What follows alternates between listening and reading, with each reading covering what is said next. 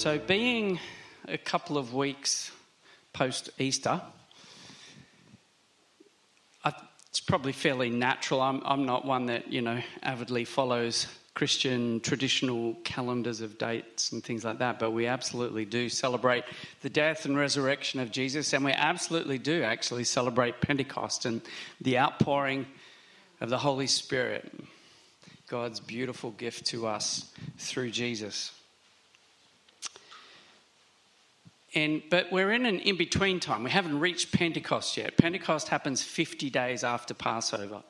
And so we're in an in between phase in that sort of calendar period.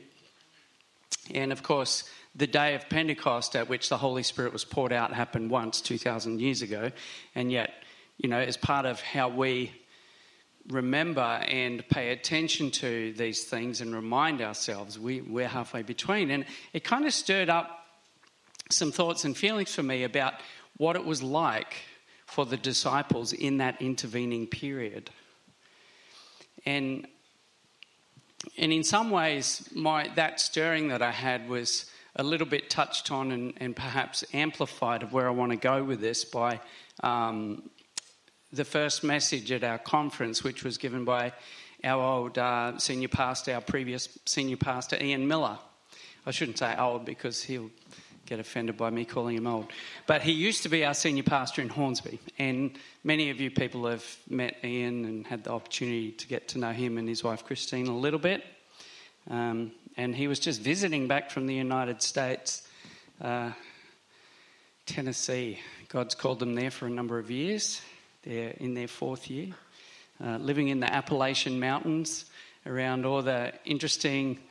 Um, snake handling cults and things like that. So, yeah, some very interesting stories about the stuff that God's doing over there.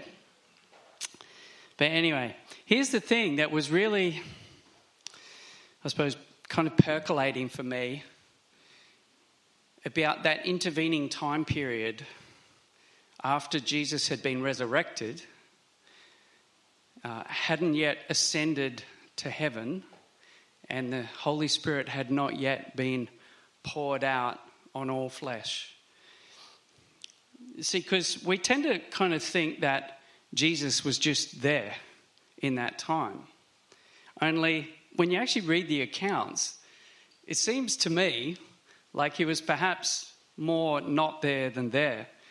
Um, and, and it's this weird thing where I reckon the disciples were probably, after that first Resurrection Sunday, um, wondering when are we going to see him next? When will it happen? You know, every day they'd be waking up. Will we see him today?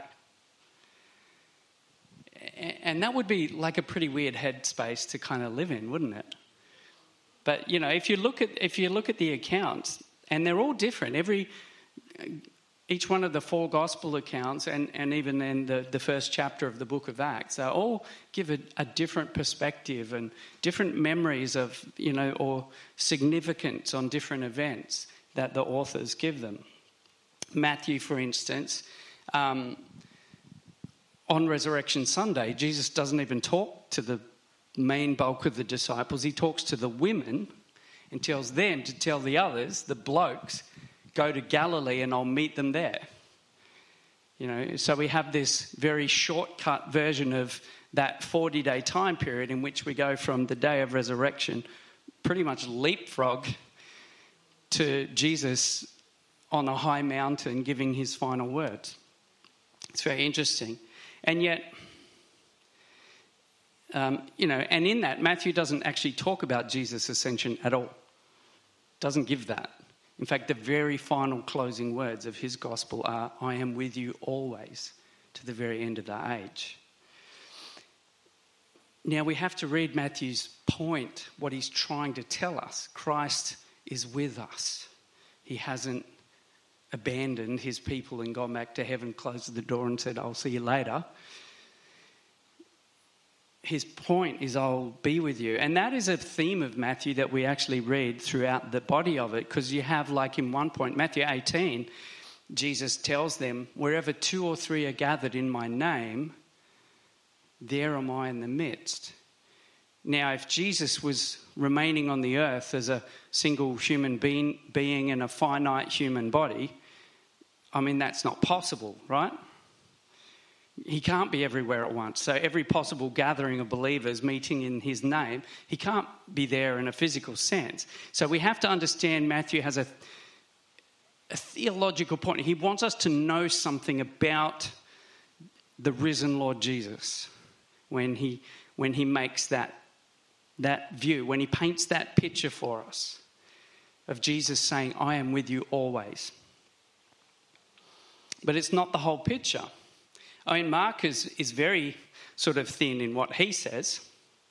Mark just says afterwards, as in after the women meet the angel and um, and they have this initial encounter. So they have the, the day of Christ's resurrection, and then it just says afterwards, two of them met Jesus in the country. It's kind of an echo of what Luke writes in a bit more detail.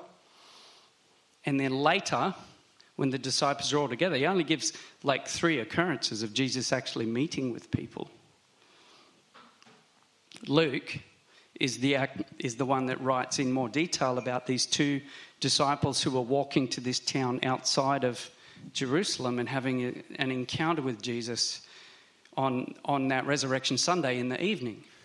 So we get all these snippets of different pictures of Jesus encountering people. And then there's that same night with the disciples. Those two rush back to Jerusalem to tell their story. And while they're there, Jesus comes in the room. But the next thing we know from that, again, it's this fast forward 40 days to Jesus' actually ascension.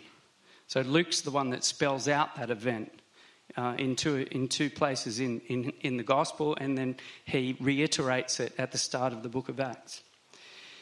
John, I love John. I'm so thankful for John.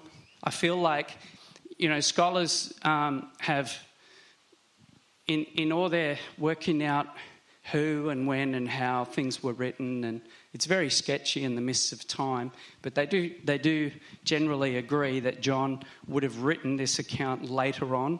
So he's had the benefit of seeing what others have written and thinking, well, I think there's more to be said. I think there's other emphasis to bring out, and I love John for that because he gives us some, some of the most profound things. But he, he kind of bridges the two for us, which I appreciate. Uh, but in John's Gospel, we've got the first day of Resurrection Sunday. Then we've got a whole week. A whole week before they have they're together again in the same place, and this time Thomas is with them. We, you know, we probably all remember that story of, you know, because Thomas wasn't there on Resurrection Sunday. No explanation of where he was. He just wasn't in the room. And so he missed out, and he's like, "Well, I don't really believe it. That's just the whole thing is too far fetched. So, fast forward a whole week. So, the disciples have been waiting seven days.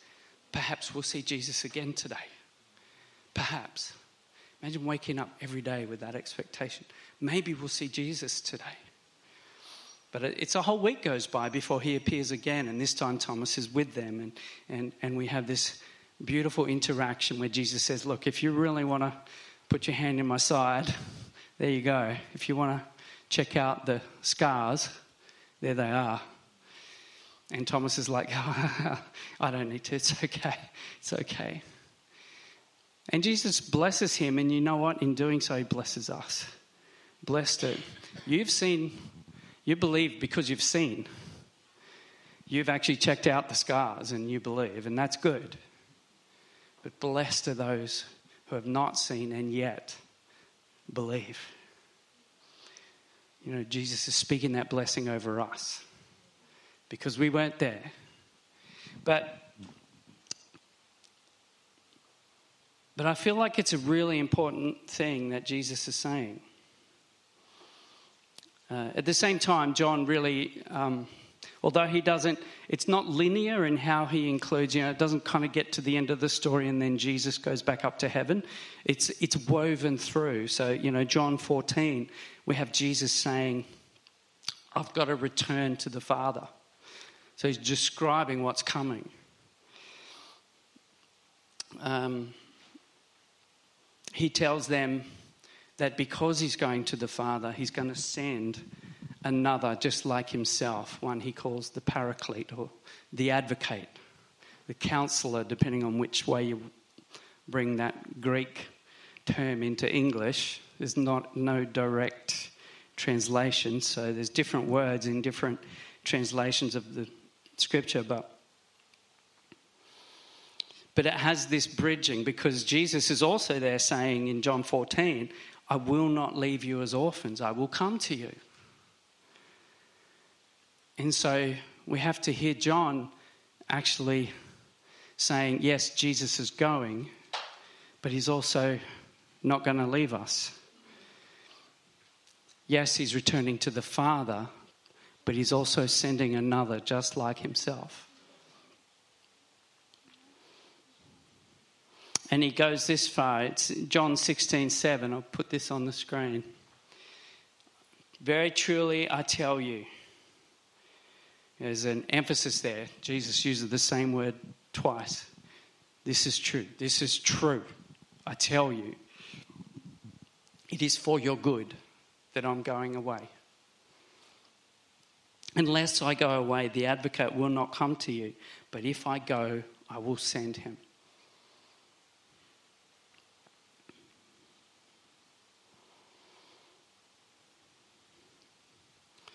Sometimes I think as Christians, as believers, we can operate a bit like we're in that in between time, wondering if we're going to have an encounter with God today.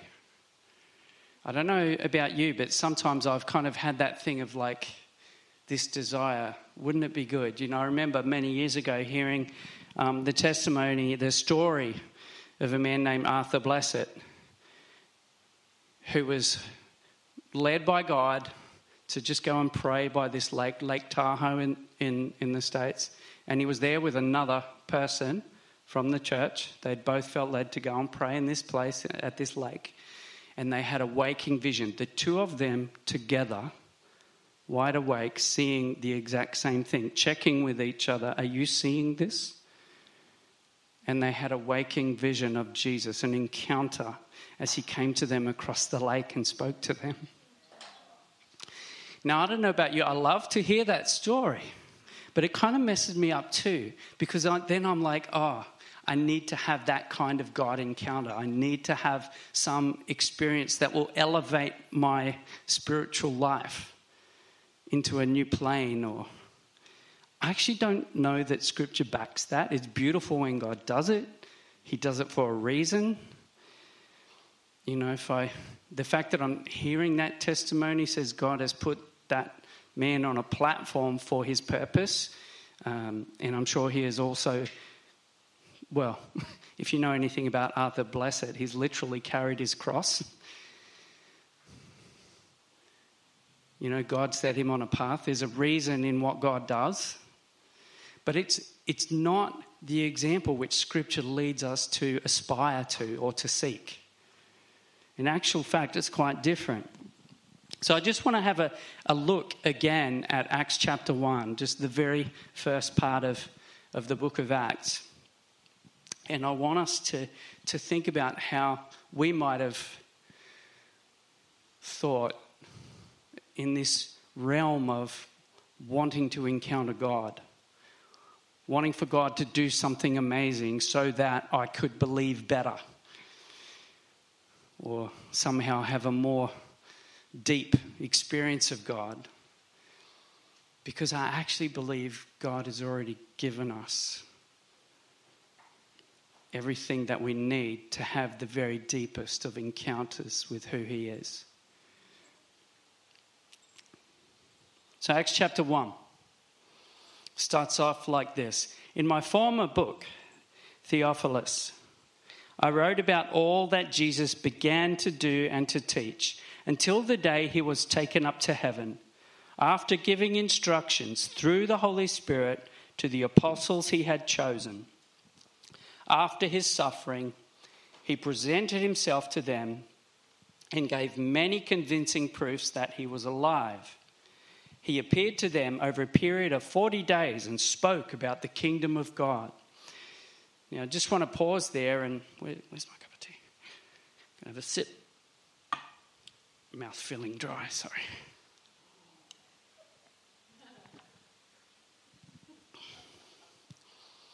I just find, I find it fascinating. You may have heard this expressed before, but the fact that, that Luke, who's, who is um, commonly known as the author of the book of Acts, even though he doesn't claim authorship, it's like all the ancient um, people who talk about the book of Acts testify it was Luke. That all, everything that we've written, everything that he'd written about Jesus to that point was the beginning. So the whole Gospel of Luke, and in saying that, all the other Gospels are actually what he wrote about what Jesus began to do and to teach. Now that should tell us something. It's, it actually strongly, strongly implies that this second volume of his writing is what Jesus continued to do. Even though, as we will find out, Jesus himself is only present for just a short period at the start. And the interesting thing in saying all that Jesus began to do and to teach straight away, who is it that he gives agency to in the doing and the teaching? The Holy Spirit. So Jesus is actually giving instructions to his disciples about what is to come and about the kingdom of God and, and how to go forward in the mission that he's putting before them through the Holy Spirit. It continues on in verse 4.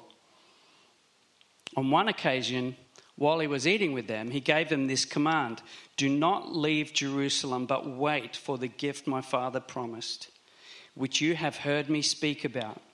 For John baptized with water, but in a few days you'll be baptized with the Holy Spirit. Then they gathered around him and asked him, Lord, are you at this time going to restore the kingdom to Israel? He said to them, It's not for you to know the times or dates the Father has set by his own authority, but you will receive power when the Holy Spirit comes on you, and you will be my witnesses in Jerusalem and in all Judea and Samaria and to the ends of the earth. Um, if you've been around Pentecostal charismatic churches for any length of time, you'll have heard this passage numerous times. But I just felt to revisit this again. Because, in a way, they were doing, you know, what all of us tend to do is like expecting or, or hoping for God to do something uh, amazing and miraculous. And, and Jesus is actually giving them the answer of what that looks like. But the point that he makes for them is that they need to wait. That wait for God expect for God. And it's right for us to expect it. But again, as we read through, what we see is they've got ideas that are not exactly what God has in mind. You know, while they're thinking about Israel and, and the kingdom and, and their view of what Messiah is all about, Jesus says, that's, look, leave that to the Father. You're going to be my witnesses, not just in Jerusalem and Judea, but also in Samaria, those people that up until now have been considered outcasts from Judaism, but also right out to the ends of the earth. I have a bigger vision. But you've got to wait. You've got to wait for the Holy Spirit. And I've just been so stirred that we are called to be. God intends and wants for us to be a people filled baptized with Holy Spirit. It's, and it's so easy for us to just sort of slide back into this thing of hoping for some kind of encounter with Jesus. And he's like, I've already given you my Holy Spirit. What are you doing?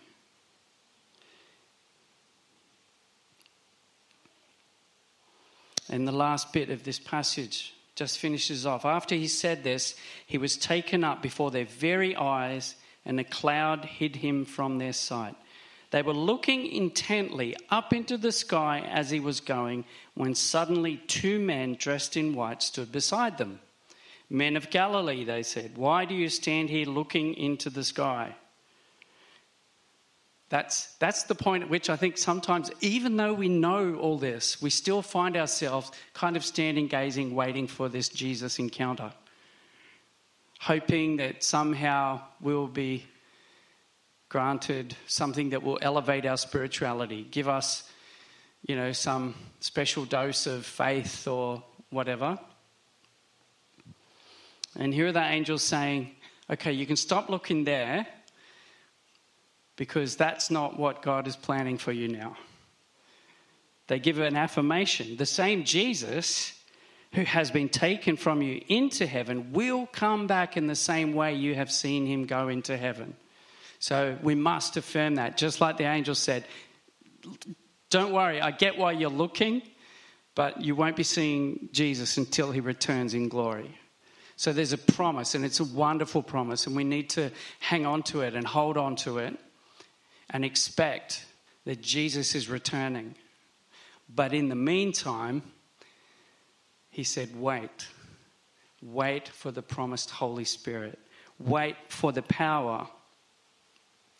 And I actually think this is the lesson for us that we need to weave into because Jesus is, he's actually promised us the capacity for a daily encounter with His presence every single day.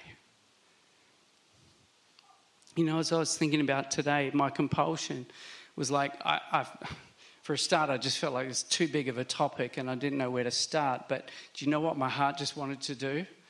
Is just pray. just go to Him and just begin to let the Spirit overflow. Use my prayer language and just let the Spirit move because that's what it's all about. Not, and, and I'm not, I don't mean just limit it to praying in tongues, and it sort of gets my hackles up a bit where people equate being baptized in Holy Spirit with speaking in tongues. I think that's like equating a steering wheel with a car. Do you know what I mean? Yes, it is, but it's certainly not the whole vehicle. There's more. There's more. And I, and I think it's a mistake for us to be like, you know, in this posture of standing, looking at heaven, looking to the heavens, waiting for Jesus, when it's like, yeah, but the Holy Spirit is here right now with power, with a mission, with the continuing work of what Jesus began to do and to teach, to carry the message of the kingdom of God throughout all the nations of the earth. So we can't afford to just stand here gazing at heaven waiting. He's got more. And the more I thought about, you know, all the New Testament authors, the way they write about all of this, they all have this clear understanding Jesus is actually in heaven. He is seated at the right hand of the Father there's a handful of times where Jesus is mentioned in a visible sense. And what are they? That's Stephen, when he's being stoned to death, what is he doing? He looks up to heaven and he has the vision of Jesus standing at the right hand of God. So it's not that Jesus appears next to him. And now I've heard beautiful stories of where Jesus has turned up for people, but it's all in that mix of how God just he's God. You know, the way, the way C.S. Lewis puts it, he's not a tame lion. You know, talking about Aslan, who is this beautiful Christ figure. But they all agree Jesus has ascended to the throne, but we are waiting for his return. All of them. when Paul encounters Jesus, what is it? I mean, it's only described as a flashing light, but it's, it's the same thing. It's like this vision of heaven which he's not ready for to the degree where it blinds him and he needs miraculous healing a few days later. Paul has amazing visions, but he doesn't even know if it's in the body or an out of body experience. He can't explain it, but again, it's in heaven. So I don't want us to miss what God has said and what Jesus has said to us about his presence here and now. I have felt stirred and dissatisfied. You know, I think we have to be honest with ourselves if we are actually not pursuing God. And the difference is what are we pursuing, I think. If we're pursuing in line with what He has said, i.e., be filled with the Holy Spirit, that the Spirit has been poured out, that His presence, the presence of Christ, is with us through the Holy Spirit.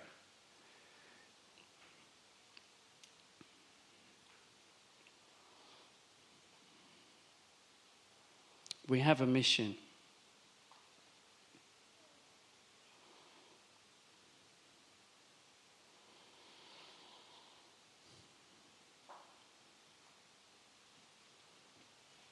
I mean, there's a lot to unpack in this. We could go right down the veins of Trinitarian theology and all kinds of ways. I'm, I'm feeling like maybe I should just pause right now.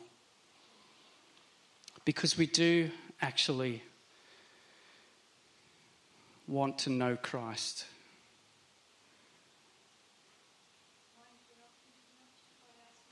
No, you may ask a question.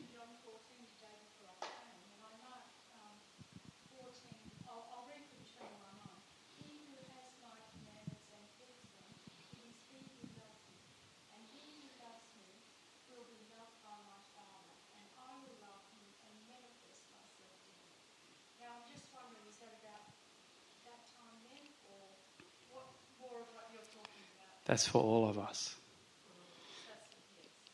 Love and obedience go hand in hand when it comes to God, and I don't think we should get bent up over words like obedience. Because the truth is, if we truly honor who God is, we would never question whether or not obedience is appropriate. if there is anyone to whom obedience is due, it is the Lord. And so I don't want to ever hair split over you know, if we if obedience comes first and then God loves us, I think that's a wrong interpretation. I think there's a future imperative. There are two different again, there's you could do a deep study on the text and various fragments, one of which makes it an imperative. In other words, Jesus giving a command to do, and the other which makes it into a result. The result of love is obedience. But but we want a God encounter and we want transformation. I mean, let's face it, to obey God is to be transformed into his likeness, to begin to live like him. For his holiness to actually be in our lives. You know, 2 Corinthians chapter 3. Now, the Lord is the Spirit. And where the Spirit of the Lord is, there is freedom or liberty. And we all, who with unveiled faces contemplate the Lord's glory, are being transformed into his image with ever increasing glory, which comes from the Lord who is the Spirit. it's not surprising we kind of interpret that as gazing upon Christ because that's where Paul goes with the passage. The next chapter, verse 6, he says, For God, who said, Let light shine out of darkness, made his light shine in our hearts to give us the light of the knowledge of God's glory. It's a long sentence, but stay with me. Displayed in the face of Christ. The knowledge of God's glory is displayed in the face of Jesus. But how do we contemplate his glory? How do we contemplate the face of Jesus? By the Spirit. By the Spirit. It's the Spirit who actually quickens His Word, who gives life to the Scriptures as we read about Jesus, as we begin to discover who He is. It's the Holy Spirit that actually makes that come alive so that we encounter the person. We encounter the person of Jesus because the Holy Spirit is just like Him.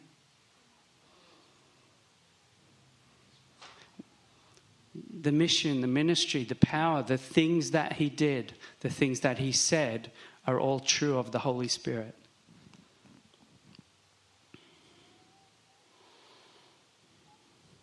So, how important is it for us to know the Holy Spirit and allow Him to do just that?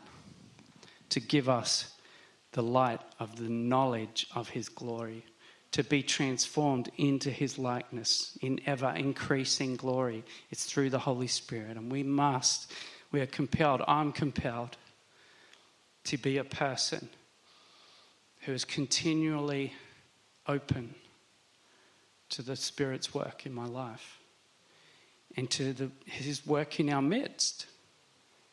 We are both individually temples of the Holy Spirit. Paul, Paul renews out the whole picture of the temple because you know a temple is where a deity lives.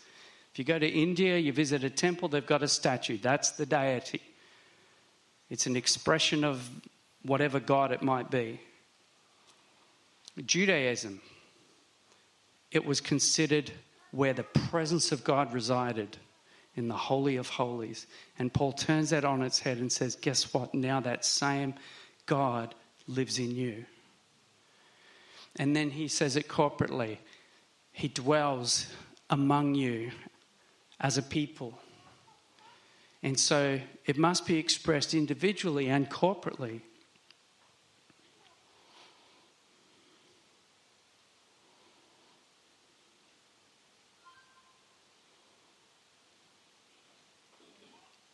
So I just, I'd love it if the guys come up and. I just wanted to spend some time as we as we wrap up today.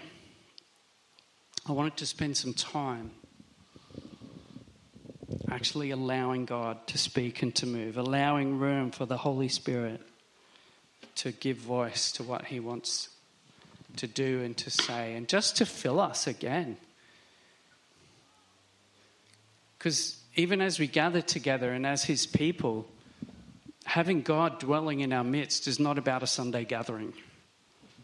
It's about the expression of Jesus' body, Jesus' hands and feet, his voice, what he wants to say, what he wants to do, where he wants to go every day of the week.